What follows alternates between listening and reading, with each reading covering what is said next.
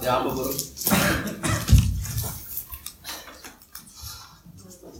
Știți că nu o să mă grăbesc, indiferent, Amen, pentru că așa și dacă, dacă vorbim, dacă este prea mult, după aia nu știu cât să reține. Și nu o să... Cât timp este, atât vom discuta, atât vom împărtăși. Um, oricum, această serie va fi în curând și pe site-ul meu, în format video, și în românește și în engleză, în viitorul apropiat. Nu știu exact când, nu va mai ajunge înapoi după sărbători, vom vedea. Um, vreau să salut și să încurajez inițiativa Francescei și să, să, cum a spus și tatăl meu, să prețuiți astfel de oameni, că nu, nu toată lumea are astfel de inimă. Și acest, a- ajutorările sunt un lucru spiritual. Atunci când cineva este ajutat în, în, într-un moment de nevoie, împărăția lui Dumnezeu a venit acolo. Pentru că dacă nu este ajutat, este împărăția întunericului. Este sărăcie, este lipsă, astea nu sunt de la Dumnezeu. Și totdeauna când cineva are inimă pentru asta, vă încurajez să sprijiniți și um, um, salut acest lucru. Deci uh, sunt foarte bucuros de asta. Um, Acum să ne, sunteți pregătiți pentru o nouă rundă? Amen. Cine își mai aduce aminte ce, în ce serie suntem? Legea de bază a împărăției, care este credința în cuvânt. Și miercuri am terminat, am vorbit despre sămânța căzută lângă drum, sămânța căzută într-un loc pietros, de fapt prima dată, cei care nu au deloc, sămânța căzută lângă drum, sămânța căzută în loc pietros și am început să intrăm în sămânța căzută într-un loc cu spini. Și dacă vă aduceți aminte, am terminat Uh, haideți să citim din nou pasajul ca să ne, să ne intru, intrăm din nou în, în atmosferă. La Marcu 4 cu, 2, cu 1 la 20, dacă poți să pui.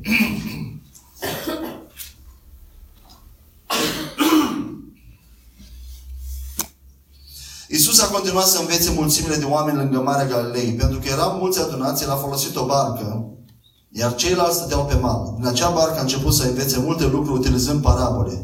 De exemplu, le spunea, ascultați cu atenție. Era un om care a ieșit să, uh, să, să semene. În timp ce semăna, o parte dintre semințe a căzut lângă drum. Acestea au fost mâncate de păsări. Ace- uh, Sămânța a căzut lângă drum, acestea au fost mâncate de păsări. Acestea reprezintă diavolul care vine când auzi cuvântul și imediat. Prioritatea numărul unu este cuvântul să nu ajungă în inima ta. Mai departe. O altă parte din semințe a căzut pe un teren pietros, unde nu exista mult pământ. Acele semințe au răsărit imediat pentru că nu au găsit un sol adânc. Dar când a apărut soarele, s-au ofilit și pentru că nu aveau unde să-și înfingă adânc rădăcina, s-au uscat. Aceștia sunt oamenii care la care cuvântul pătrunde, aud ceva, se entuziasmează, dar când vin lucruri exterioare, ne- lucruri din senin, necazuri, probleme, sunt distrași și cuvântul este luat. Și oameni, persecuție din, ca- din, din partea oamenilor. Oameni, nu neapărat persecuție cum, voi- cum era în, în Noul Testament, în care se dea viața pentru, dar persecuție cu cuvinte, cuvinte negative, cuvinte uh, negative la adresa dumneavoastră și care, care, do, care dor. Apoi mai departe, o altă parte a semințelor a căzut și între spini. Aceștia, dezvoltându-se, au obstrucționat dezvoltarea normală a noilor plante. Și în final, pentru că fuseseră sufocate de spini, nu au avut fructe. Și haideți să ne oprim aici. Um, și când explică la, vreau să facem un verset la 18 cu 19, tot la 4, când Iisus explică ce înseamnă acest pământ între spini. Semințele căzute între spini reprezintă pe aceia care, deși aud cuvântul, sunt asaltați de îngrijorări legate de viața de pe pământ. Ei sunt în același timp obsedați de posesiuni materiale și de tentații altor lucruri care obstrucționează cuvântul făcându-l astfel ineficace în viață sau fără efect în trăirea lor personală. Cei care n-ați fost aici, o citesc într-o traducere actualizată care a apărut anul acesta 2018 și care îmi place foarte mult, are limbaj mai actual și ne face să ieșim un pic din alunecarea minții. Când citim același limbaj din, din Cornelescu, câteodată trece foarte ușor și nu se sesizăm anumite nuanțe, anumite lucruri.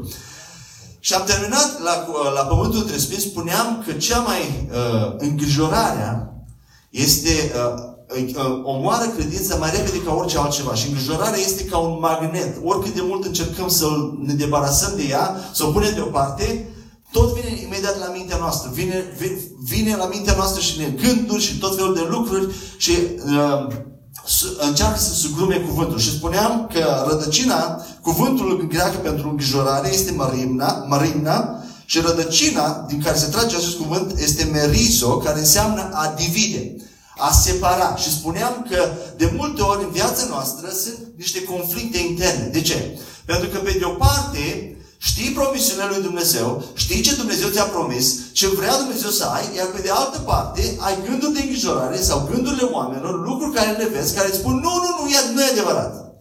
Și ești când într-o parte, când alt. Când te încurajezi și declar și ești bucuros, când ești apăsat și pus la pământ. Când ești arășe. Biblia spune că un astfel de om, în acest conflict intern, Uh, aceste îngrijorări ne separ de împlinirea promisiunilor lui Dumnezeu. Pentru că acea îngrijorare spuneam că de multe ori ne sculăm în timpul nopții și fac și asta și facem și noi asta și suntem plini de îngrijorare și de frică și începem să ne rugăm, să ne vărsăm inima în fața lui Dumnezeu, să plângem, poate și să ne, să, cu toată inima și asta este un lucru bun. Însă această rugăciune vine din îngrijorare. Nu vine dintr-o... Când, când, când tu te rogi din credință, ce face acea rugăciune? Te, te ușurează, dar pui mâna lui Dumnezeu, crești în credință, dar rugăciunea credință este atunci când ești plin de, plin de îndrăzneală, de încredere, te ridici, declar cuvântul și știi că Dumnezeu ceea ce tu ai nevoie, Dumnezeu deja ți-a promis în cuvântul Lui și îi mulțumești. De multe ori încep timpul pentru Lui, chiar dacă sunt jos, chiar dacă sunt poate, nu jos neapărat, dar pur și simplu nu sunt în credință, sunt uh, normal, ca toți oamenii, încep prin a binecuvânta pe Dumnezeu. Doamne, te binecuvânt și îți mulțumesc că ești Dumnezeul meu, te binecuvânt și îți mulțumesc că mi-ai dat așa de mult, mi-ai iertat toate păcate, mi-ai dat viață veșnică, mi-ai dat cuvântul tău, mi-ai dat Duhul Sfânt, mi-ai dat toate uneltele care am nevoie ca să, ca să înving. Tată, îți mulțumesc că sunt fiu și nu sunt sclav. Îți mulțumesc că mi-ai dat Duhul, uh, uh, am în mine Duhul învierii, Duhul care l-a înviat pe Iisus din morți, același Spirit.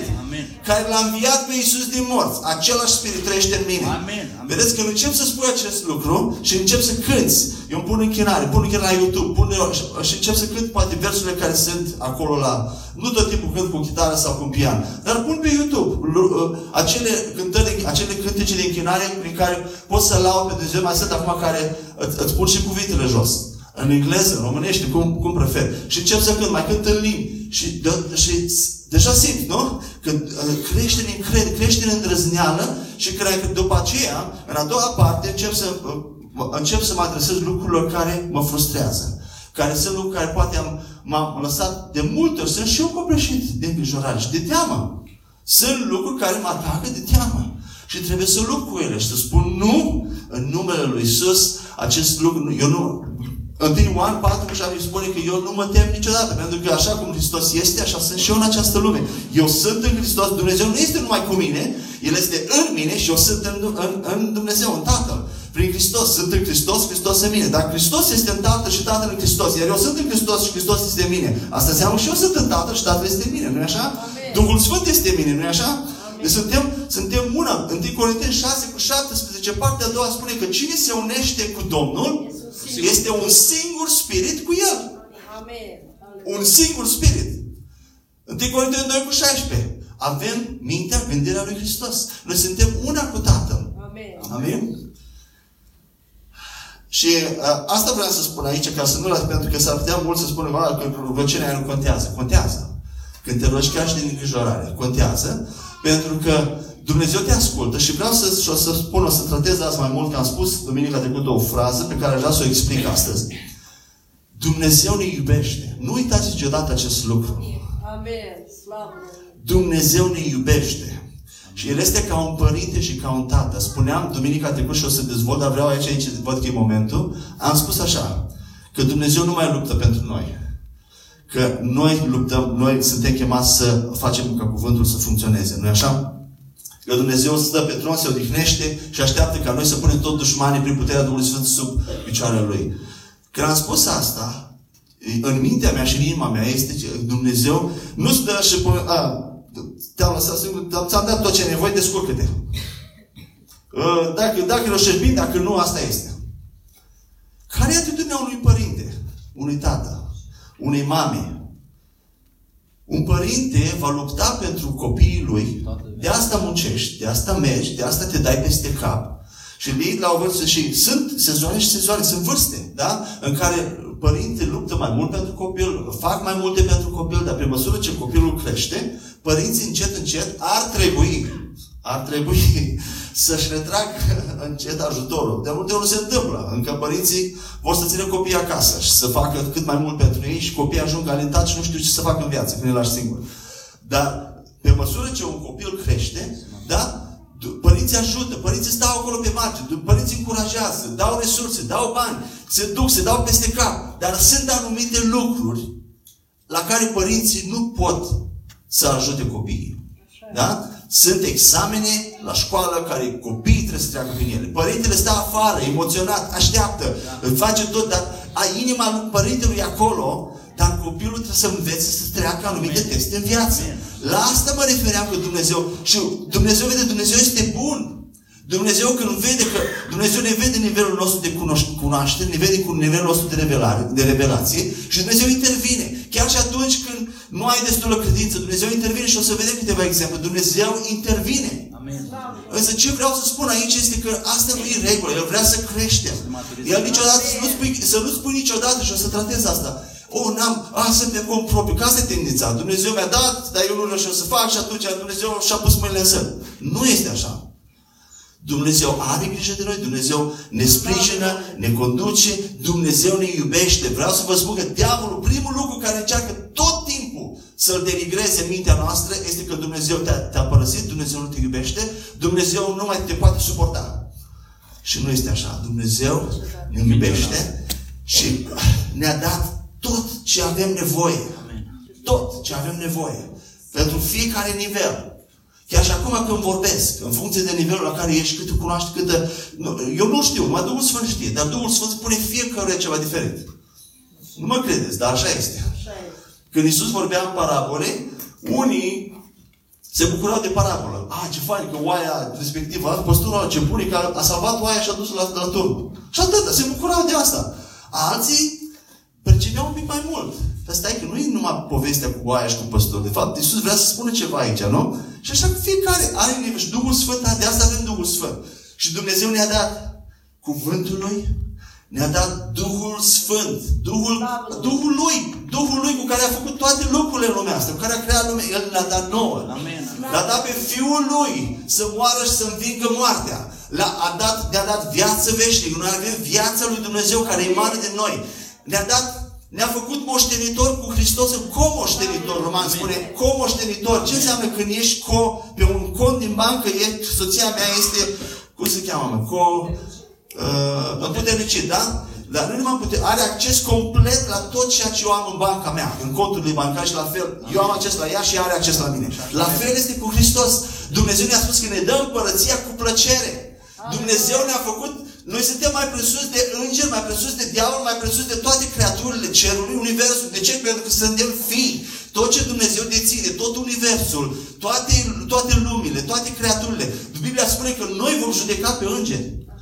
Aceasta este poziția la care Dumnezeu ne-a adus. Amen. Un înger se pleacă în fața de nu se închină. S-ar putea să se închine față, dar nu vreau să merg acolo, pentru că nu știu cum va fi în cer. Pentru că Dumnezeu este singurul care primește închinare și nu vreau să intru acolo. Dar Dumnezeu ne-a, ne-a pus, ne-a dat o poziție mult mai presus de îngeri, mai presus de mult. Tot cerul știe că tu ești Fiul lui Dumnezeu. Știți, uh, noi când audem Fiul lui Dumnezeu, așa, așa de alunecă.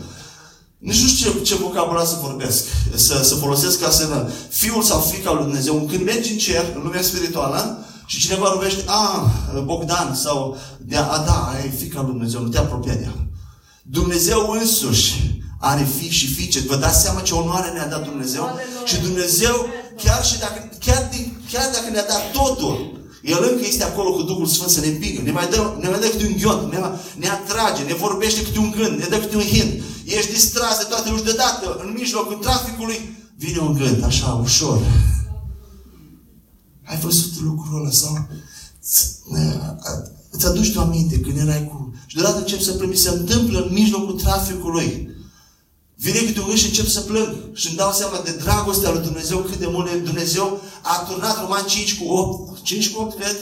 Uh, spune Dumnezeu a turnat dragostea Lui în inimile noastre prin Duhul Sfânt. Dumnezeu este dragoste. Amen. Amen. Glorie ție, da, slavă. Așa, sper că ați înțeles acest, dar o să mai, o să mai, o să mai revin asupra lui. Hai să citim în Marc 11 cu 23. Să continuăm cu acest pământ între spini. Spune așa, vă asigur că dacă va zice cineva acestui munte, ridică-te și aruncă-te în mare și dacă nu va avea dubii în inima lui și va crede că ce a spus se va realiza, va obține ce a cerut. Oricine spune, vorbește acestui munte, să se mute, fără să se îndoiască în inima lui, va avea ce a cerut. E simplu, nu? Va avea ce a cerut. Mai departe. Marcu 9 cu 23 la 25. Spune așa, e, e cazul când tatăl cu băiatul epileptic vine la Isus și spune așa, Marcu 9 cu 23 la 25. Isus a răspuns, tu zici, dacă poți, toate lucrurile sunt posibile celui care crede. Toate lucrurile sunt posibile celui care crede. Imediat tatăl copilului a strigat la crimând, cred, Domnule, totuși am nevoie de ajutor să-mi înving necredința. Când a văzut Isus că mulțimea de oameni se îndreaptă spre ei alergând, s-a adresat demonului zicându-i, Spirit de surdomuțenie, îți ordon să ieși din acest copil și să nu intri în el. Amen. Amen. Da? Nu cred că Isus a fost, uh, hai te rog, hai intră, au, Doamne, Doamne, Tu vezi cazul ăsta, vezi, vezi cât se chinui copilul ăsta, dar te rog, te rog, intervino. Oare așa a făcut?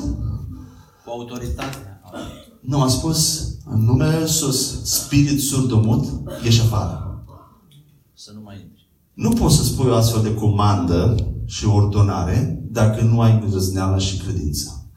Nu ai acel spirit. Când, dacă ești plin de îngrijorare și de teamă, nu poți să ai și, și încredere în același timp. E sugrumată. De asta, de multe ori, când ne confruntăm cu situații, încep să strigi la Dumnezeu. Doamne, te rog, te rog, intervin, te, te rog, nu mă lăsa data asta, te rog.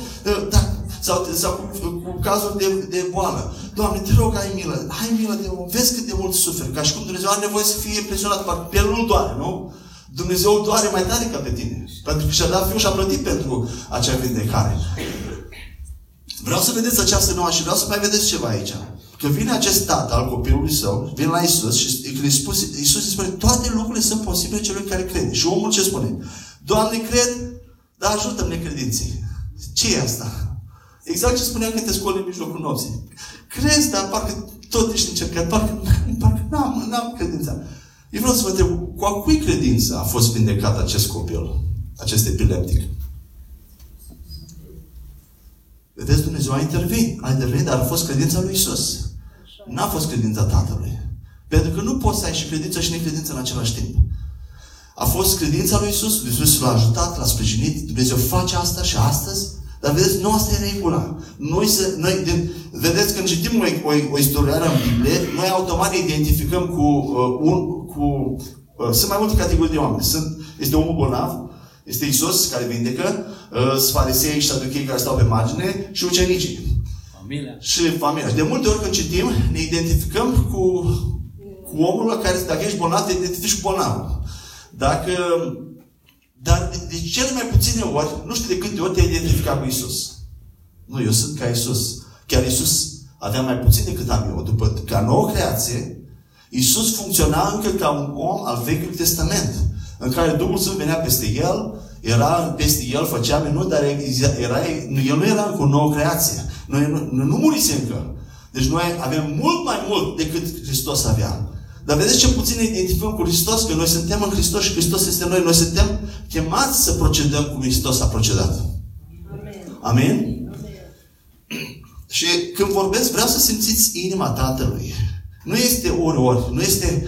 Dar, uh, vreau să Dumnezeu ne ajută, ne sprijinește, dar vrea să creștem. Amen. Vrea să creștem, să fim copii, nu purtați de încolo și încoace de orice vânt de învățătură. Iacov 1 cu 5 la 8. Dacă vreo unuia dintre voi îi lipsește înțelepciunea, să o ceară de la Dumnezeu care o dă, de cele mai multe ori, care dă tuturor. Care dă tuturor. Nu spune de cele mai multe ori. Care o dă tuturor cu mână largă și fără mustrare. Aici spune totul cu generozitate și fără să reproșeze vreodată, indiferent ce faci. Ți-o dă cu mână largă, indiferent ce ai făcut sau dacă ai greșit, ți-o dă cu mână, nu-ți reproșează nimic. Ce-mi place să cuvânt. Dumnezeu nu-ți reproșează, oamenii îți reproșează. Când ai făcut ceva pentru ei, Aproape că ești dator vândut, te simți, trebuie să faci înapoi ceva ca să nu-ți reproșeze. Că, sau când te sună, dacă el a făcut ceva pentru tine și te sună, am nevoie acum, tu nu, poate nu poți să intervii, dar din cauza că sună ca, dar trebuie, trebuie să fac, altfel, că altfel o să reproșeze, că eu, el m-a ajutat, dar eu nu pot să-l ajut. Dumnezeu nu ne reproșează. Chiar și dacă nu-i facem ce, ce, el, ce, ce îi place sau dacă nu facem ce credem noi că ar trebui să-l răsplătim pe el, Dumnezeu nu-ți reproșează. Bravo, Domnul. Dar cine face această cerere, fiți atenți, trebuie să o formuleze cu credință, fără să aibă îndoială sau dubii. Pentru că acela care are ezitări în acest punct de vedere seamănă cu valul mării, care își schimbă frecvent direcția sub influența vântului. Cine se comportă așa, să nu aștepte să primească ceva de la stăpân, pentru că nu este un om constant, ci manifestă instabilitate în tot ce face. Cum spune acolo? Uh, mai dau o dată versetul 7. Un astfel de om să nu se aștepte să primească ceva. Acest ceva. Deja vedeți că pasajul se mută de la înțelepciune la orice, la ceva. La orice, da? Să nu se aștepte să primească nimic de la stăpân, dacă formularea este fără credință. E hotărât să ne stăm. Ce include acest ceva? Oare include, a include vindecare, include victorie, include uh, viața lui Dumnezeu, include binecuvântare? Toate lucrurile care Dumnezeu ne-a adus în Hristos, ele sunt incluse în acest ceva, în acest nimic. Și spune așa, noi, noi avem nevoie să, să primim cuvântul lui Dumnezeu și într-un mod continuu să-l protejezi, să, să-l uzi, să-l uzi, să-l împrospătezi, ca să crească în inima ta și să ajungă, să, să culegi roadele acelui cuvânt, să înceapă să se împlinească în viața ta. Dumnezeu nu a promis Dumnezeu nu a promis răspunsul la rugăciune la oameni care fac rugăciuni lungi sau care îl imploră pe Dumnezeu să facă ceva, chiar și dacă o fac într-un mod sincer și onest. Uitați ce spune aici. Spune, e- sună dur, sună dur. Asemenea oameni nu vor avea niciodată răspunsuri la rugăciune. Asemenea oameni să nu se aștepte să primească nimic de la stăpân. Când faci o rugăciune fără credință, să nu te aștepți să primești ceva. la- E cuvântul lui Dumnezeu, n-a spus eu.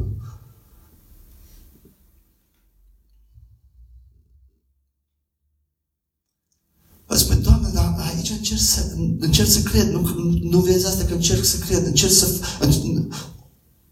Sau poate auzi oameni care spun, o, avem oameni care se roagă în toată lumea, în toate, în toate națiunile pentru asta.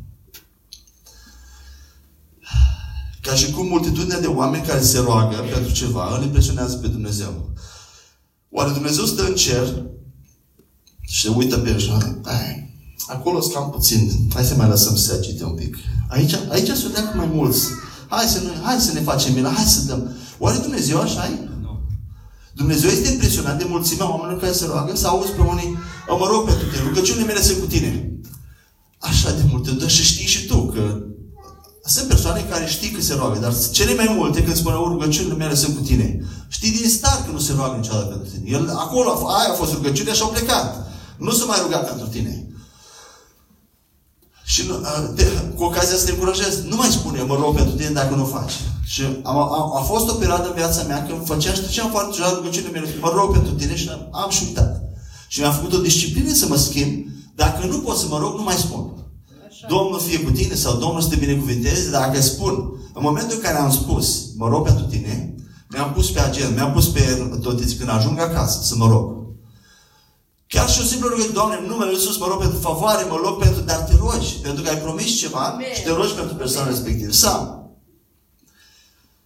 Dumnezeu nu a spus niciodată că dacă este o majoritate destul de mare de oameni care se roagă pentru ceva, El va răspunde. Și totuși ne punem încrederea asta și diavolul ne-a, ne-a, ne-a înșelat în, în, do- în domeniul ăsta. Ce spune Biblia? Noi ar trebui să avem încredere în ce? În credincioșia lui Dumnezeu și nu în numărul de oameni care se roagă. Ce spune Biblia la Matei 18 cu 19? Vă spun că dacă doi dintre voi se unesc pe pământ să ceară un lucru oarecare de la Tatăl meu, care este în cer, El îl va da. Vedeți? Diferența este că nu, chiar și, chiar și dacă, dacă se, nu e problemă dacă se adună mulți oameni. E frumos, este înălțător. Sau dacă sunt mulți oameni care se roagă. Problema este că nu aceea este baza pe care Dumnezeu răspunde. Când am fost la Suza Street, a fost 100 de ani de celebrare, eram în Los Angeles, am avut harul să fiu acolo pe stadion. Erau foarte mulți oameni. E impresionant. Ceea ce pe mine personal, nu, nu că nu mi-a plăcut, dar nu, uh, a fost un pic de o rugăciune de milogeală. Doamne, vino, intervino, fă, ca și, ca și cum dacă suntem mulți, acum o să te impresionăm. Pe, pe, de alt, uh, pe de altă parte, cuvântul spune că e nevoie doar de doi. Doar de doi. Să ceară. Dacă o fac cu credință, lucrul se va întâmpla. Amin? Deci nu, nu pun la... Dar nu, vreau să înțelegi această nuanță. Dumnezeu nu este impresionat. Dumnezeu este lucrează pe baza cuvântului său. El nu este impresionat de plânsul tău, nu este impresionat de cât de mulți oameni se adună pentru un lucru, indiferent cât de mulți oameni, ceea ce Dumnezeu îi place și ceea ce Dumnezeu nu poate suporta, nu poate, el, nu, nu poți fi plăcut decât în credin, cei cu, cum, cum îi găsiți în Fără credință, Fără credință, e cu neputință să fim plăcuți Lui. Fără credință în ce a spus.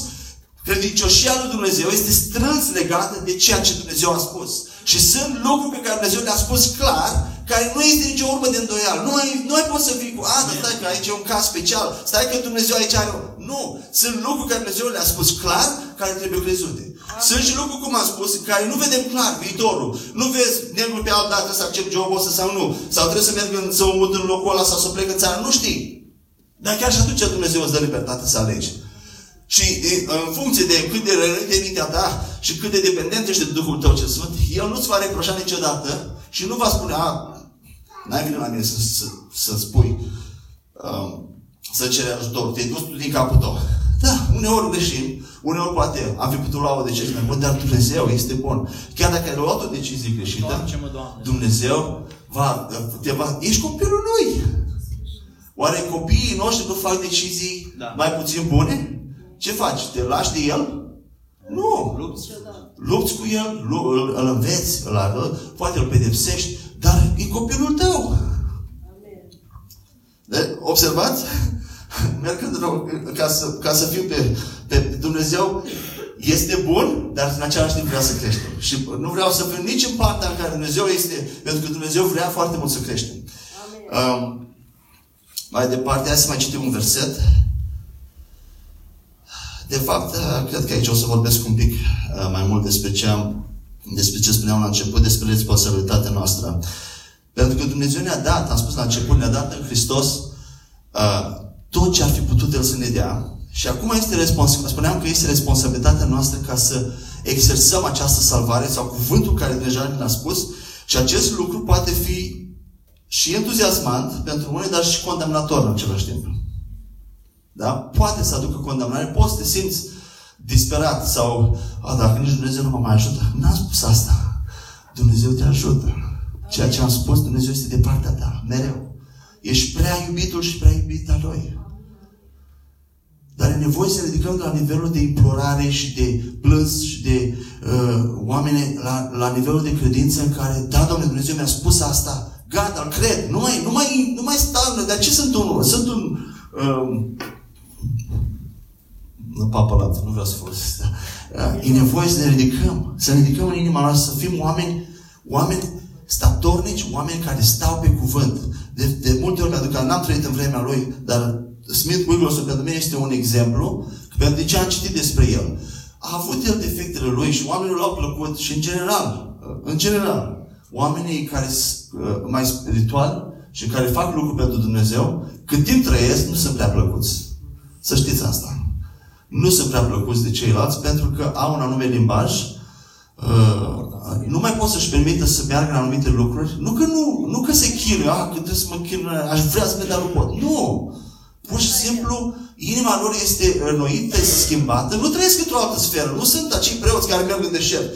Dar ai să observi pe măsură ce crești câte puțin, câte puțin. Lași de aici un pic, schimbi de aici un pic azi, schimbi mâine puțin. Ai să vezi la un moment dat, crești și te întâlnești peste câțiva ani cu un prieten al tău din, de, sau dintr-o altă biserică sau din altă parte și începi să vorbești și îți dai seama, nu, dar nu mai suntem pe aceeași pagină.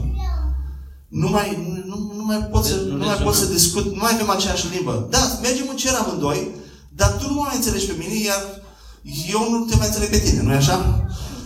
Că nu mai pot să folosesc anumite, nu mai pot să vorbesc într-un anume fel.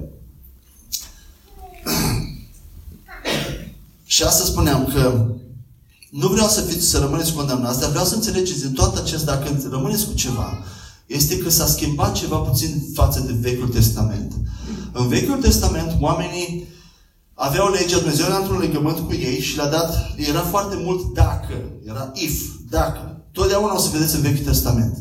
Pentru că s-a dat lege, dacă veți împlini legea, dacă veți, Roman, Deuteronom 28 și peste tot, Exodul 19 cu 5, dacă veți împlini poruncile mele, veți fi poporul meu, să, poporul meu ales. Dacă veți face asta, sunt Deuteronom 28, veți fi binecuvântați și să ne toate binecuvântate. Dacă nu, veți fi blestemați. Și ce se întâmpla? Sunt aceste perioade și acest pattern, această pattern, cum se numește pattern? Uh, model, model. Model, acest model, da? În care și mai ales în judecători. Poporul Dumnezeu se depărtează de lege, nu mai au cu Dumnezeu, se trezesc la realitate, vin și încep să, să înceapă să împlinească lege, să le implore pe Dumnezeu să intervină și Dumnezeu intervine de fiecare dată. Și Dumnezeu ridică judecători, ridică oameni, dar vezi că acolo chiar așa era. Dumnezeu trebuia înduplecat Doamne trebuiau să, fac, să, să, să, facă, să înceapă să împlinească legea, să facă jertfele și apoi Dumnezeu răspundea și Dumnezeu trebuie... Dar era o... Nu era, acolo nu era o rugăciune a credinței. Era o rugă, pentru că nu aveau pe ce să se bazeze. Singurul lucru care era bazat, Dumnezeu le-a spus, dacă faci asta, apun în fața ta viață și moarte. Dacă faci viață, dacă nu moarte. În Noul Testament, acele blesteme din Deuteronom 28, Galatei spune că Hristos a purtat blestemul legii în trupul său pe pe, În Deuteronom 28 avem legea. Dacă plinești legea, ești binecuvântat. Dacă nu, ești blestemat. Care e blestemul legii? Dacă nu faci, blestem, ești blestemat. Acum Hristos, dacă nu faci, ce se întâmplă? Nu mai, nu mai ești blestemat. Blestemul a fost luat. De asta, de asta nu mai vin lăcuste pe tine și da. uh, de asta nu mai vin tot felul de pedepse și cum erau filistenii, vedem un cuvânt, că erau atacați, femeile lor erau, nu mai produceau uh, până când îi se ducea la Pără Dumnezeu. Dumnezeu în Noul Testament nu mai are nevoie să fie implorat. Atunci, Hristos nu venise încă, nu eram fi și fiice, eram, Dumnezeu era poporul lui, dar aveam, dacă vedeți în Exodul, nu un exemplu, în Exodul 19 cu 5, dacă vreți să deschis, spune, vreau să vedeți această nuanță. Dacă veți împlini poruncile mele, voi veți fi poporul meu, o posesiune aleasă. Cum spune? Veți fi aminte de toate popoarele, căci tot pământul este al meu. Dacă veți asculta. De la 1 Petru 2 cu 9.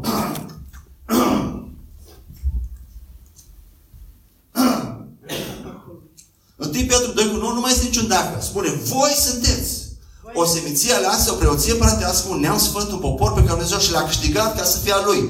Ca să veți putere. Nu mai este dacă. Asta nu înseamnă că nu, nu, nu asta ne chema Dumnezeu. Dar nu mai este dacă.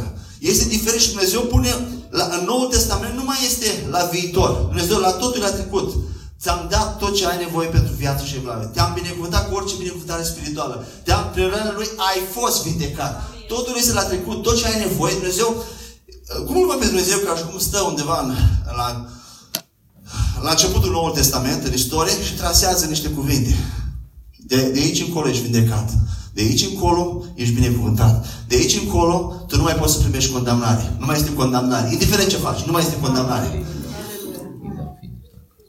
Și trasează aceste cuvinte și ele, ele sunt valabile și astăzi. Amen. Tot ce facem, cum spuneam, le alineezi. Atât. Nu mai este Dumnezeu mă va vindeca. Nu. Dumnezeu m-a vindecat. Doar eu trebuie să fiu convins că e de asta. Și spuneam, asta vreau să, să reținem, că este Dumnezeu vrea să avea un pic mai multă responsabilitate în Noul Testament. La asta vreau să, și să vorbim despre asta. Și o să vedem un pic și în Vechiul Testament despre responsabilitate. Ai vrea ca copilul tău, tu să duci gunoiul toată viața ta și copilul tău să fie 20 de ani în casa ta și să nu facă nimic? Nu așa că te bucuri, așa de mult mă bucur când îl văd pe el îl antrenez bine când vine la cumpărături, iau urgențele și spun, hai ajută-mă, hai. Și pune și mâna acolo și merg și el, el ia mâna de pe geantă și spune, hai, că am scăpat-o. hai, hai. Și după aia ia pâinea și duce și o duce la frigider, deschide. Nu așa că îți place că din propria inițiativă copilul se duce și duce gunoiul. Sau face ceva cât de mic. Dumnezeu vrea ca să facem acest lucru. Haideți să citim, să vedem uh, responsabilitatea, să vedem un pic despre la Moise, Exodul 14 cu 9 la 16. Vorbesc despre responsabilitatea noastră în aplicarea cuvântului și în credință. Despre asta vreau să vorbesc. Vreau să vedem la Moise, când ajung la Marea Roșie. Și aici e Vechiul Testament. Dar o să vedeți și încă de pe aici. Dumnezeu parcă îl văd așa, așa de nerăbdător. Să ne dea cât mai mult în mână să, să, să, putem, să, ne, să putem să facem noi lucruri pentru El. Să aducem glorie. Să, atunci când cuvântul se împlinește, cine primește gloria? Dumnezeu. Pentru că El a spus, eu îl cred și ce a spus se împlinește. El, este, el se bucură. Pentru că oamenii îl laudă, tu îl lauzi și oamenii îl laudă, El primește gloria. Spune așa la Exodul 14, 9 cu 16. Egiptenii au urmărit împreună cu toți caii și cu toate caile faraonului care formau armata acestuia. Ei au ajuns tocmai când își stabilise tabăra aproape de mare. Uh, Trec mai departe peste asta, la versetul 13. Dar Moise a zis poporului, Curaj, stați pe loc și veți vedea eliberarea pe care vă va oferi astăzi Iahve sau Dumnezeu. Pentru că pe acești egipteni care au venit acum până aici, nu îi veți mai vedea niciodată. Iahve va, se va lupta pentru noi. Dumnezeu se va lupta pentru noi. Trebuie doar să tăceți.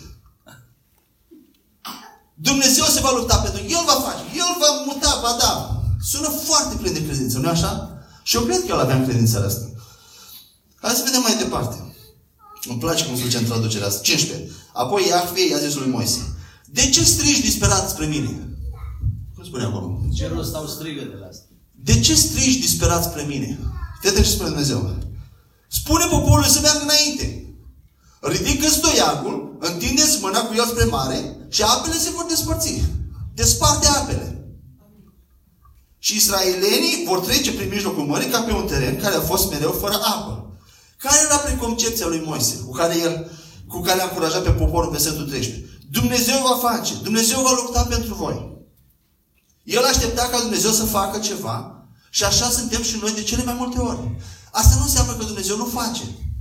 Vedeți, Dumnezeu i-a spus, l-a ajutat. I-a spus, de ce strigi? Dar hai că spun ce trebuie să faci. Da, Dumnezeu l-a ajutat. Da. Dumnezeu îl întreabă, de ce strigi la mine? Ridică-ți toiagul și divide apele. El nu a spus, ridică toiagul și eu voi împărți apele. Eu voi separa. Cum spune acolo? Despic o Întindeți mâna spre mare și despic-o. Oare Nu-i cuvântul Lui Dumnezeu? Da. N-a spus întindeți mâna spre mare și eu voi despica marea. Întindeți mâna spre mare. De ce? Pentru că Dumnezeu a dat un cuvânt. A dat un cuvânt înainte ca ei să plece. Vreau ca poporul ăsta să-l duce în țara promisă. Asta înseamnă că poporul va ajunge acolo în țara promisă. Nu, a, trebuie să duci poporul în țara promisă, nu matter what. Tre- orice altă dificultate care tu trebuie să faci, să, să o dai la o parte. Ca să duci poporul, că eu ți-am spus că vreau poporul meu să ajungă acolo. Și este un alt principiu aici. Că Dumnezeu îți spune sau te cheamă ceva specific să faci ceva și apar tot felul de obstacole, tot felul de lucruri în fața ta. E lăsat acolo ca tu să le dai la o parte. Nu să dea la Dumnezeu. Pentru că Dumnezeu nu spune aici un lucru și apoi spune alt lucru. Și alt lucru și apoi alt lucru. Poți să fii sigur că sunt obstacole lui Dumnezeu. Însă sunt obstacole care trebuie să fie date la o parte. Și tu ai responsabilitatea să le învingi. Amen. Tu ai responsabil să le învingi. Cu alte cuvinte, Dumnezeu, Moise spune așa. Doamne, Tu, ai, tu ne-ai spus să mergem în țara promisă și acum avem o problemă. Fă ceva. Și Dumnezeu spune înapoi, ce ți-am spus? Ia pe poporul meu din Egipt și tu în țara promisă. Eu nu ți-am spus să doar să-i scoți din Egipt și să-i pui, să-i aduci la Mare Roșie și să-i lași acolo. Așa că orice trebuie să faci, fă, fă și du poporul în țara promisă. Pentru că eu ți-am spus să mergi acolo. Amin? David și Goliat. Nu v-ați întrebat, l-ați văzut vreodată pe David?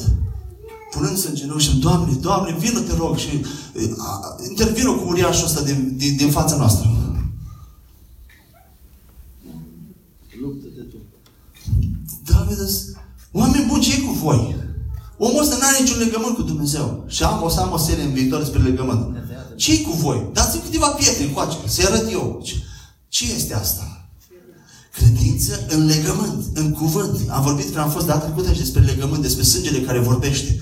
Ai un legământ cu Dumnezeu. Noi nu mai știm în ziua de azi ce înseamnă legământ. Dar un legământ e pe viață, legământ de sânge. Când Dumnezeu s-a promis cu legământ, a făcut, el, el își va face întotdeauna partea lui indiferent. Amen. Noi avem legământ cu Dumnezeul cerului și al pământului. Cine este acest netăiat împrejur? Vedeți acea încredere. Și David face ceva. N-a așteptat de uh, special leadings, călăuziri speciale de la Duhul Sfânt ca să ducă să omoare pe Goliat. De ce? Pentru pentru că Goliat îl bașocrea pe Dumnezeu și el era în legământ cu Dumnezeu. Adică cum îți permiți tu să-l bașocrești pe Dumnezeu? Nu avem nevoie de călăuziri speciale să facem lucruri care Dumnezeu deja le-a vorbit. Amen. Dar trebuie să fii convins de lucrurile care le-a vorbit. Amen. Hai să mai vedem un exemplu tot despre asta, că tratez asta astăzi. Matei 8 cu 23 la 27, în Noul Testament. Iisus s-a urcat în barcă și discipolii au mers împreună cu el. A început deodată o furtună atât de mare, încât barca era acoperită de valuri. Iisus dormea. Discipolii s-au apropiat de el și l-au trezit strigând. Doamne, scapă-ne, altfel murim! El le-a zis, de ce vă este frică? În plus, eu constat că aveți o credință superficială. Ridicându-se, el a certat vânturile și marea. Apoi, în scurt timp, s-a făcut liniște. Ei se mirau și ziceau, se mirau și ziceau, ce fel de om este acesta? Pe el ascultă atât și vânturile cât și marea.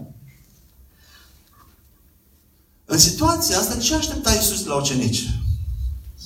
Să-și exercite credința.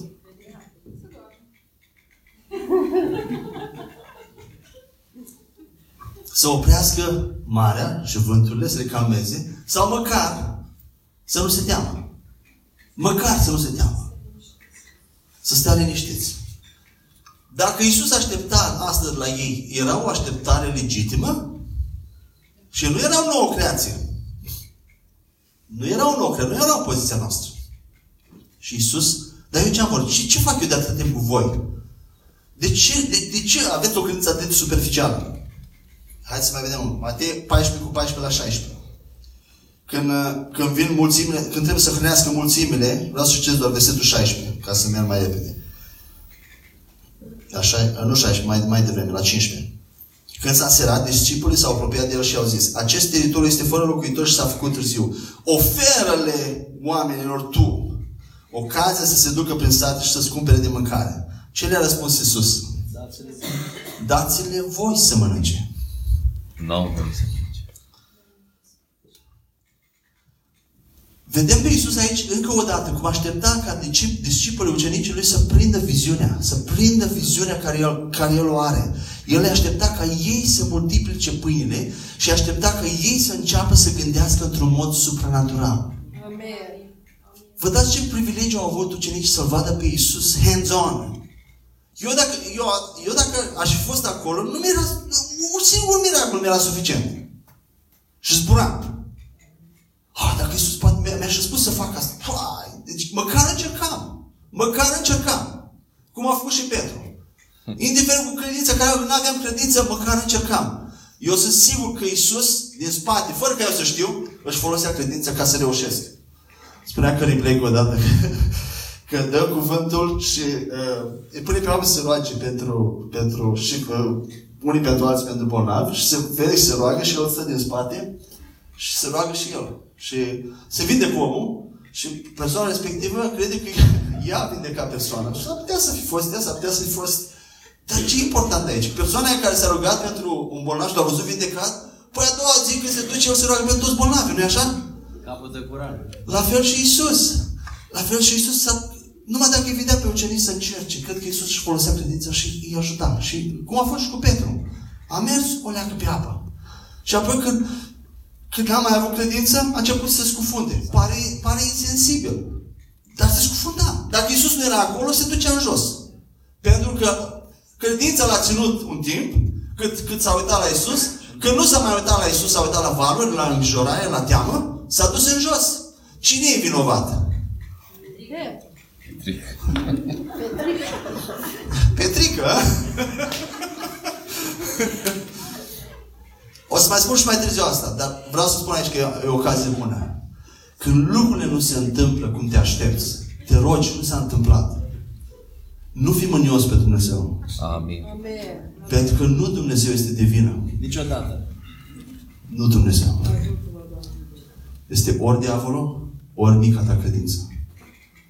De fapt, diavolul el tot timpul este sursa. Dar nu e un factor. Pentru că dacă tu ai credință, n-are nicio treabă. Fuge. Și, dar în același timp spun, nu fi condamnat de asta. Pentru că asta este entuziasmat și o să spun de ce. Dați-le voi. Luca 10 cu 19. V-am oferit autoritate să călcați peste șer, peste scorpion, peste toată forța dușmanului.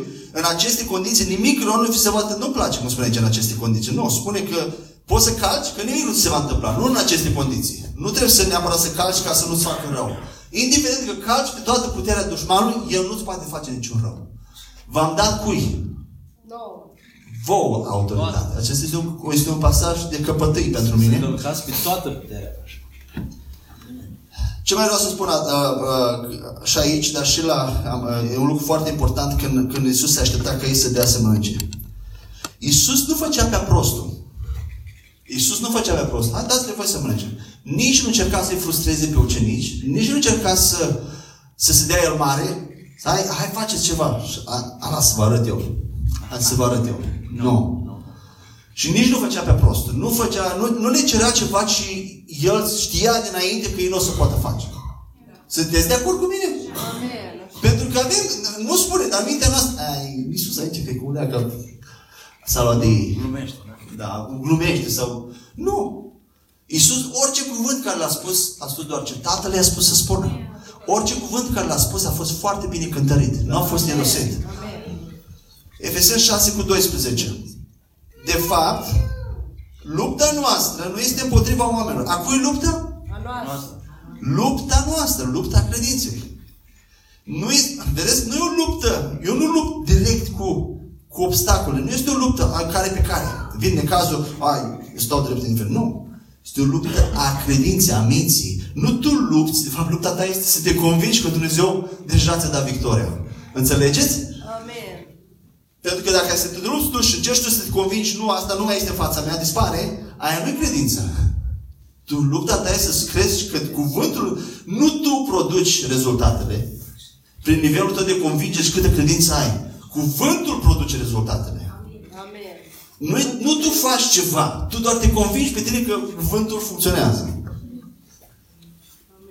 Amen. Lupta noastră nu este împotriva oamenilor, ci împotriva forțelor demonice exercitate de autoritățile spirituale care stăpânesc lumea acestui secol întunecat. Este vorba despre spiritele rele care există în locurile cerești. Iacov 4 cu 7. Cred că îl știți, majoritatea. Subordonați-vă lui Dumnezeu, supuneți-vă lui Dumnezeu, opuneți-vă diavolului, Și el va fugi. rezistați și el va fugi de la voi. Cine rezistă diavolului? Noi. Noi.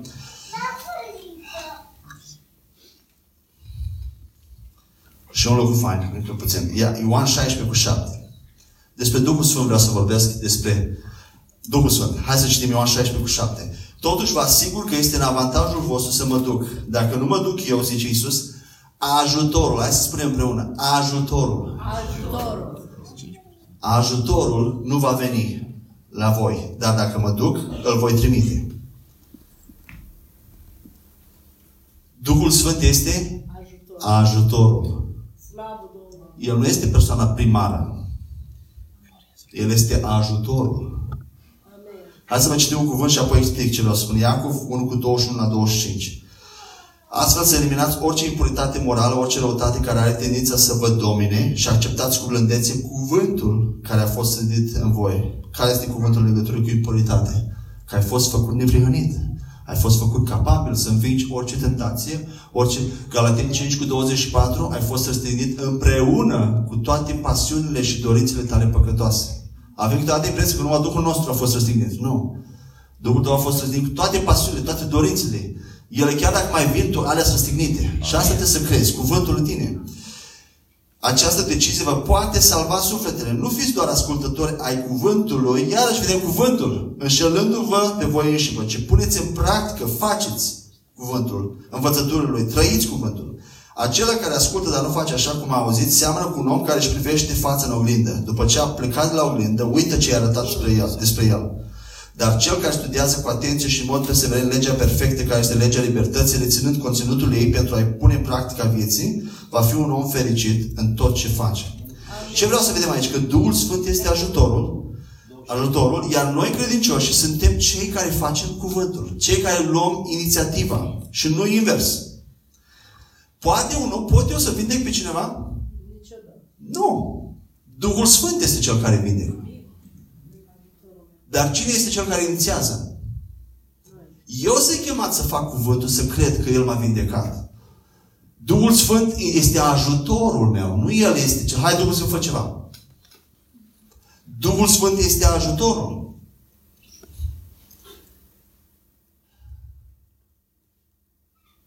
Vedem la Marcu și mai citim 16 cu 20 spune așa, citesc eu. Iahve lucra împreună cu ucenicii și făcea ca în acest parteneriat cuvântul lui să fie însoțit de semnele care îl confirmau.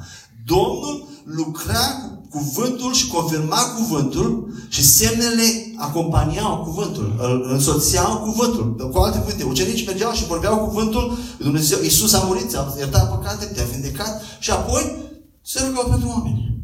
Și semnele însoțeau cuvântul. De ce se rugau? Pentru că ei practicau cuvântul. Cuvântul mi-a spus să mă rog să pun mâinile peste bolnavi și ei se vor sănătoșa. Cuvântul mi-a spus să mă rog pentru oameni care încă sunt slabi în credință, care au probleme, au frustrare, au datorii, au... Auzi cuvântul acum, la sfârșit vii în față și ne rugăm. Și semnele însoțesc cuvântul. Ai fost vreodată la un... Acum vreau să dau câteva exemple care vor vorbi foarte... Ai fost vreodată la... Sigur ai fost pe un, pe un teren de construcții unde se construiesc blocuri. Ai văzut macarale care ridică plăci întregi de ciment. Și vezi acel omuleț care se duce în macara, în cabina lui, el este angajat de companie să facă voia companiei. Ce să facă? Să mute anumite blocuri de ciment, să le ridice la înălțime, să le așeze pe poziție. Asta e voia companiei. Dar poate el să o facă singur? Nu. Compania i-a dat un ajutor. A dat acea macara. El ce face? Și ia cafeluța, se așează, mai vorbește, mai vorbește la telefon, mai apasă un buton, ridică, se mișcă și când apasă butonul ăla, macaraul ridică tone întregi de ciment. Tone. Oare macaraul poate să ridice acele tone singură? Nu. Nu. Are nevoie de cel care Inițial. Super lui e foarte simplu, macaragiu. Foarte, duce bea cafea, duce înapoi acasă. Dar El este Cel care inițiază. Duhul Sfânt este ajutor. Noi așa de multe ori schimbăm rolurile. Și ne așteptăm ca Duhul Sfânt să ne ia, să ne facă, să ducă, să facă. Duhul Sfânt este cu noi și este în noi. Uh, hai să vă dau un exemplu. Exemplu unui, unui uh, doctor chirurg care are asistente care c- cere acele unelte pe rând, foarfece, bisturiul.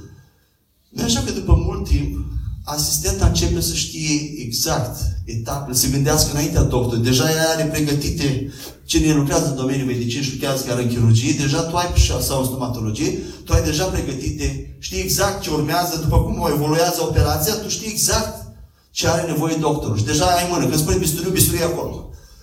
În același fel, Duhul Sfânt ne cunoaște. Cunoaște ce stă înaintea noastră. De multe ori pregătește lucrurile, contextul, pregătește pe oameni.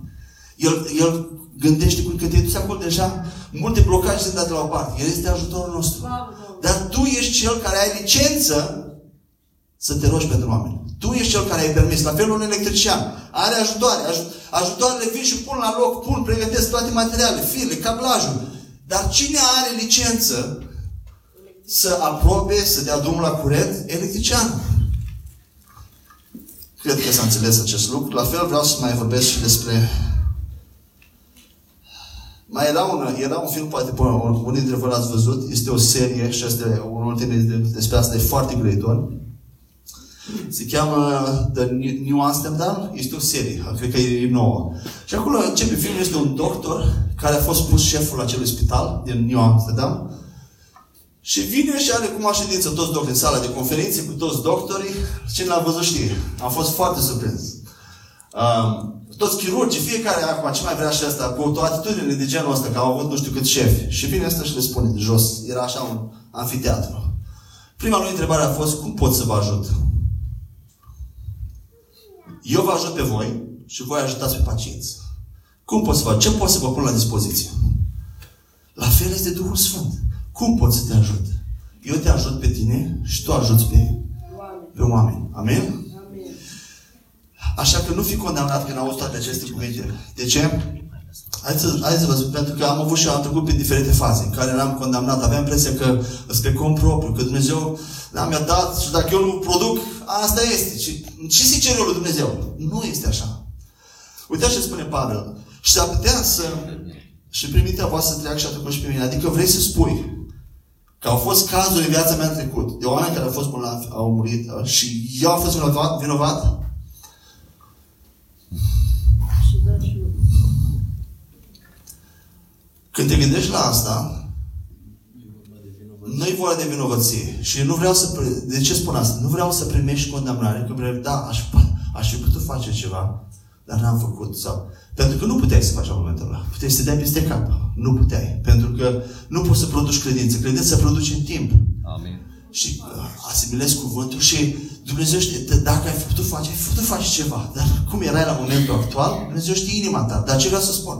Nu mai privi la trecut. Amen. Amen. Nu vor, în niciun caz Dumnezeu n-a fost de vină. Diavolul a fost de vină, în prim, prima cauză.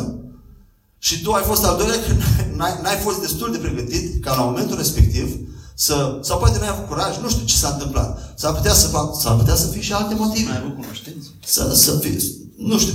Dar ce vreau să spun? Nu primi condamnare de cauza în care mie m-am rugat pentru copii și pentru oameni care au murit în fața mea. Ce, ce, ce să fac eu? Să mă las și să nu mai, să nu mai rog pentru oameni? Nu! Ha, nu, data viitoare va fi și mai bine. Amen. Filipeni 3 cu 12 14 spune așa. Pavel spune. În timp ce ignor ce este în urma mea, merg spre ce- ce este înainte. Alerg spre punctul final al cursei în care sunt angajat ca să pot obține premiul chemării cerește oferit de Dumnezeu în Hristos, ca să pot obține ceea ce Dumnezeu mi-a promis. Dacă cu alte cuvinte. Așa că nu te simți condamnat. Că nu este un hoț care totdeauna pune capcane și vrea ca tu să eșuezi. El este cauza primară. Diavolul este cel care vrea, te înșală și asta e, asta e slujba lui. El se furșează, fură cuvântul, asta face el toată zi și noapte. Tu încă dormi anumite ori, dar el nu doarme niciodată. Și dar ce vreau să, să, să nu vă mai uitați la urmă, să vă dați înainte. Și ce face când, când, un, câine, când un câine vine și te mușcă de picior? Când un câine, ce faci? Stai și te condamn pe tine? A, a, a, a, nu. Iei un băț și, și îl dai de piciorul tău, nu? La fel, aș vrea ca să concentrez această frustrare sfântă, să zic așa. Că n-am putut Dumnezeu să ajut la un moment, m-am rugat, dar nu, n-am, n-am fost destul, n-am, nu s-a întâmplat. Asta nu mă frustrează. De ce? Pentru că diavolul este e, sursa morții, sursa bolii. El este cel care în primul rând a adus-o. Da, el poate m-a lăsat înșelat, distras, dar ce vreau să cunoașteți tacticile diavolului. Pentru că dacă nu le cunoașteți, veți fi necunoscut foarte ușor fură. Dar în momentul în care știi strategia lui, știi cum să lupți, știi cum să ai credință, știi cum să crești, nu așa? Și atunci e mult mai ușor să crești în credință, pentru că mergi la sigur. Și aș vrea să vă încurajez să nu lăsați condamnarea, mai, nu lăsați să fiți condamnați de asta, pentru că acest mesaj poate fi, dar în același timp aș dori să vă încurajez să luați responsabilitatea, să fiți curajoși. Folosiți orice, știți ce fac eu acum? Folosesc orice ocazie. Când aud de un bolnav, imediat sunt primul să mă rog pentru el. Primul. Nu mă, nici nu mă gândesc cum, ce va fi, când, nu, poate să moară, nu moare, nici nu mă gândesc la asta. Nu mă gândesc la cum. Pentru că eu n-am credință în credința mea. Asta este umanism. N-am credință. Nu, nu stau și mă... Măi, dar nu știu dacă am destulă credință acum să mă rog pentru tine. Știi ce spui de fapt când, când în mintea ta spui asta? Nu știu dacă Dumnezeu poate fi crezut sau nu în ce a spus. Exact asta spui. Nu e credință în credința ta, este credință în cuvânt, în ce a spus Dumnezeu. Nu mă interesează ce văd, ce, ce mă să mă gândesc cum sau, sau cum se va face acest lucru. În plus, niciodată, probabil nu vei simți că ai destulă credință dacă te bazezi pe credința ta, pe o cantitate de credință care nu. nu- Credința, convingerea este pe cuvânt. Eu nu zic despre credința pe credința mea, ci pe cuvânt. Și încă un lucru. Nu poți să faci nimic. La momentul în care te confrunți cu omul care trebuie să-ți slujești, nu poți să faci nimic atunci să-ți mărești credința. E un lucru dur, dar asta este. Pentru că tu trebuie să fii mereu pregătit. Zide, nu se zidește credința așa. Imediat. Ai auzit că, a, gata, plin de credință, ce fac? Nu. Tu trebuie să fii mereu plin de credință și când ești în fața unui om, nivelul de credință care îl ai, ăla merge înainte. Te rogi și de asta spune că sunt nivele. S-ar putea să se întâmple instantaneu, ești 100% plin, s-ar putea să se întâmple un 20%, un 30%, dar continui, continui, continui până când vezi 100%. Dar tot timp eram frustrat, că vedeam în față și eram așa, hai, ce să fac, hai să mă rog în liber. Așa, te duci undeva să te rogi, să, să te aduci aminte, de să se ridice atunci credința. Credința este în tine, trebuie doar activată, stirred up, dar este un lucru de zi cu zi. De asta spun, să luăm cuvântul. Nu trebuie să fie o frustrare și o greutate pentru tine să citești cuvântul, să meditezi la cuvânt. Pentru că cuvântul face bine. Amen. Și spuneam că nu avem de-a face cu o cantitate de credințe pe care tu să o creștem. Este mai mult vorba de perseverență și de răbdare. Să spune, hai să spunem că vine o persoană bolnavă, că asta e cel mai, domeniul ăsta mi-e mai ușor să vorbesc. Poate să fie și o datorie, poate să fie și alt exemplu. Și doctori, oamenii spun niște lucruri, iar ție Dumnezeu îți spune alt lucru. Ce faci? Cu nivelul de credință care crezi că l-ai, nu, nu te gândești la ce credință ai. Dumnezeu a spus asta, eu poruncesc, mă rog, mă rog de două ori, de trei ori, nu funcționează, nu, nu văd nimic vizibil. M-am rugat, am făcut tot ce ține de mine, am lucrat cuvântul, acum stau în ce a promis Dumnezeu. De multe am văzut mărturii în care s-a rugat cineva pentru un bolnav și a devenit mai rea, mai rea starea, starea lui. Ba peste noapte s-a rătărit aproape de moarte. A doua zi de dimineață era bine. Complet refăcut. Pentru că este nevoie să stăm pe cuvânt. Asta e, a, așa lucrează. Ce să fac? Așa lucrează. Nu e ușor. Mi greu și mie. Dar așa funcționează. Ai- Trebuie să fii convins de că altfel... Ne, um, și încă două lucruri interesante. Când slujesc la o persoană bolnavă, să zicem, nu mă concentrez pe boală și să încerc să, să cred că ea va pleca sau să încerc să conving mintea că ea va dispărea, că nu mai văd. Ci, uh, nu, mă, fo- nu, mă, nu mă concentrez pe a o vedea dispărut sau să imaginez că a plecat sau cum se va întâmpla sau când se va întâmpla. E o nuanță foarte subtilă, dar foarte importantă. Nu, te, nu încerci să te convingi, a, nu mai este, pleacă, gata, nu mai este, nu mai este, bă. Nu, ea este acolo, nu poți să negi. Dar nu o lași să stea acolo, ci te concentrezi pe credința în ceea ce Dumnezeu a spus despre situația respectivă. Mintea mea se duce, nu știu când, nu știu cum, nu știu cum se va face, dar Dumnezeu a spus. Dumnezeu a spus. Dumnezeu a spus. Mintea mea este pe cuvântul Lui. Și când începi să te concentrezi pe cuvânt, vin tot felul de gânduri de, de, de, de necredință, dar ele sunt doar o tentație. Și vreau să vă dau un exemplu aici. Când tu postești, și cu asta cred că mă apropii de... O să doar că mai am două lucruri la spini și lăsăm pentru pământul bun pentru miercuri. Când tu postești, ai, dacă te duci la magazin să cumperi mâncare, să faci cumpărături, sau treci pe lângă un restaurant, nu ești tentat să, să mănânci? Nu vine tentația? Dar când vine tentația, înseamnă că ți-ai, ți-ai întrerupt postul? Nu. E doar o tentație. Poți să continui, dar dacă stai mult sub tentația aia și te începi să-ți imaginezi mâncare și ce fain ar fi un grătar acum, în foarte scurt timp, ai să, ai să vezi cum nivelul de, încred- de convingere și de hotărâre scade. Dacă ai decis până la sfârșitul zilei să postești, eu o să vă spun ce se întâmplă cu mine. Dacă stai mult cu mintea concentrată la, și să te gândești, să încerci, să lași mintea un pic să se... Ai să vezi ce ușor scade convingerea că trebuie să faci până la sfârșitul zilei. Dar automat. Exact așa e lupta credinței. La fel Eva, când ea a fost tentată să mănânce din... A fost tentată. Dar până la momentul când a mâncat, ea n-a păcătuit. La fel este cu credința noastră. Vin, vin tentații să lucrezi. Vin, vin gânduri. A, dar n-a funcționat, dar n-a funcționat. Ignoră-le. Ignorance is a bliss. Ignoră-le. Nu înseamnă că ești deja în necredință. Așa e. Dar asta e tactica. Intri în necredință în momentul în care nu te mai rogi. Sau nu mai proclami. Sau nu mai faci, stai pe margine. Mai, nu e pentru mine. Sau nu, nu a, am vrut să vă dau și nuanța asta. Ah, Și cred că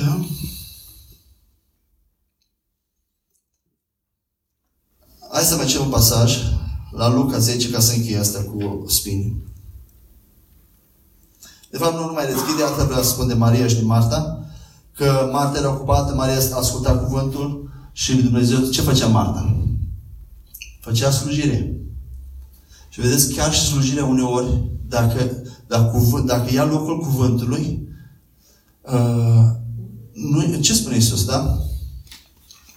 Dacă ia locul, Marta, Marta, vedeți, slujirea este foarte bună. Dar uitați, Marta a fost distrasă și nu a fost distrasă cu adulteri sau cu lucruri imorale de la cuvânt. Cu slujire. Poate să fie slujire, poate să fie lucruri legitime, servici, copii. A, dar nu trebuie să meargă acolo, dar trebuie să facă acolo. Și uneori, dacă o lungești mult, scade plăcerea așa de atras și, a, dar trebuie să facă, da, da, Dumnezeu nu poate să se aștepte la mine. Asta este greu, nu poate să se aștepte la mine ca să fiu toată ziua până ziua în cuvânt. Dar ai să observi, când, când trebuie să asculți cuvânt, să auzi cuvântul, tot timpul va fi ceva, va, mă o distrage, va fi ceva care te va distrage. Așa e. Um, Haideți să închei aici. Atâta vreau să mai spun. La Psalmul 91, este de ultimul pasaj, Psalmul 91 cu 7. De când mulți dintre voi îl știți. Chiar dacă ar cădea în apropierea ta, loviți de aceste pericole, o mie de oameni și indiferent că în partea dreaptă vei vedea alți zece mii de oameni decimați în mod asemănător, acestea nu se vor apropia de tine. Amen. Doamne.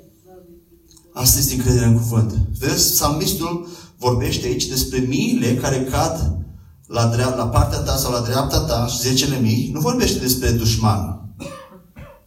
Vorbește despre camarazii tăi, despre echipa ta, despre creștini care sunt cu tine.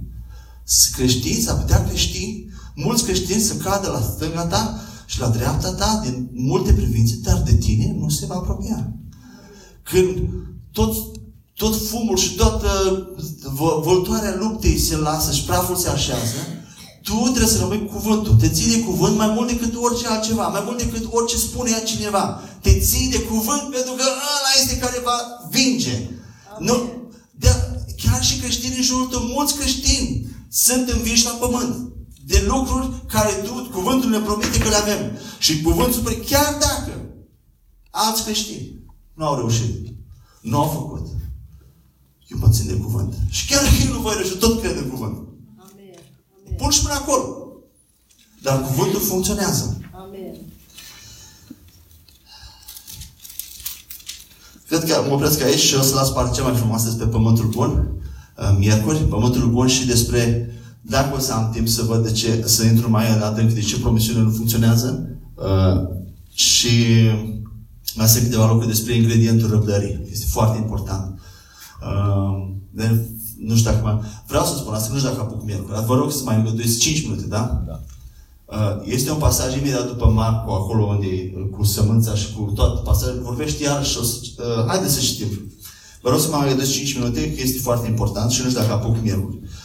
Marcu 4 cu 26 la 32. Iisus a mai zis ce privește regatul lui Dumnezeu se întâmplă ca în următoarea situație. Un om își seamănă semințe în terenul lui agricol, indiferent că doarme când este noapte sau când stă treaz ziua, semințele încolțesc și cresc fără ca el să poată observa acest proces. Pământul facilitează în mod discret dezvoltarea noilor plante. La început ele se prezintă sub forma unui fir verde, apoi fiecare dintre aceste fire ajunge să producă spic în care grâul se dezvoltă până la maturitate. Iar când acesta este cop, proprietarul recoltelor începe campania de secerat. Iisus a mai zis, cu ce va mai asemăna regatul lui Dumnezeu? Sau prin intermediul cărei parabil vom prezenta? Se aseamănă cu o sămânță de muștar. Când este semănată în pământ, ea este cea mai mică dintre semințe, dar ulterior crește și devine mai mare decât toate zarzavaturile. Iar păsările zburătoare își pot face cuiburi în ramurile lor mari. Atât vreau să spun ideea asta. Sămânța cuvântului, când este semănată, este mai mică decât toate celelalte plante care sunt în inima ta.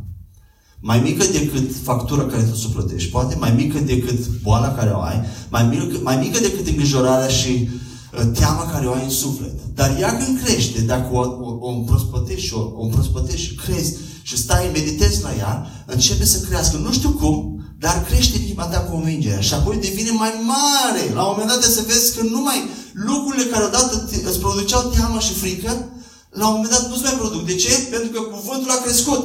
Și atunci foarte ușor ajungi la un nivel în care nici nu mai bagi în seama anumite lucruri. Nici nu mai trebuie să poruncești sau să lupți în credință. Da, ok. Tu ai treaba ta, eu am treaba mea. Dar vreau să vedeți asta, sământ, de asta uneori suntem frustrați și nu vedem lucruri, pentru că sământ poate e la, abia acum ai auzit prima dată, sau ai auzit dar de două sau trei ori, sămânța este mică. Nu, nu face mare lucru. Dar e bun că a fost semănată și crește și crește și crește și crește și poate spui, bă, dar e foarte, e prea greu, vreau acum, vreau miracol. Așa suntem noi. Când ne confruntăm, evident de treabă, când ne confruntăm cu o problemă, Doamne, fă ceva, dă un miracol. Dar Dumnezeu nu ne-a spus să căutăm miracole. Da, în Corinteni 12 spune că El face miracole, dar la sfârșit să vedeți, spune, Duhul Sfânt face acestea după cum dorește El. Da, dacă El vrea să facă miracole, face. Dar sunt miracole făcute de El direct și sunt miracole făcute de prin credința în care tu ai sentit-o și ai crescut-o în timp. În cuvântul lui Dumnezeu. Și miracolele nu sunt cel mai bun ce vrea Dumnezeu pentru noi. Dumnezeu vrea să creștem, să putem ajuta. A- Ați observ, o să observați, dacă n-ați observat încă, că uneori Dumnezeu face miracole, alteori nu face. Și suntem frustrați. Și suntem poate supărați pe Dumnezeu. Dar Dumnezeu nu este de vină. Dumnezeu ajută, face, ne dă, dar haideți să creștem. Asta am vrut să, să vedeți, să fiți conștienți că sămânța aceea e mică, e mai mică și poate uneori nu, dar cu credința care o ai, nu te gândi că ai ce, cum fac, dar cu ce ai. În te ridici în numele Lui Iisus, eu cred ce Dumnezeu mi-a spus. Cred în Amen. Biblie, cred, cred ce mi-a spus, indiferent poate să pice toți în jurul meu. T- Acela, același creștin, acela poate să, dar eu, de mine nu se va apropia. Asta vrea Dumnezeu de la noi. Amen. Să fim acei oameni. Amen? Amen. Nu știu dacă mai... Aici am terminat. Mulțumesc, Domnul, să binecuvânteze.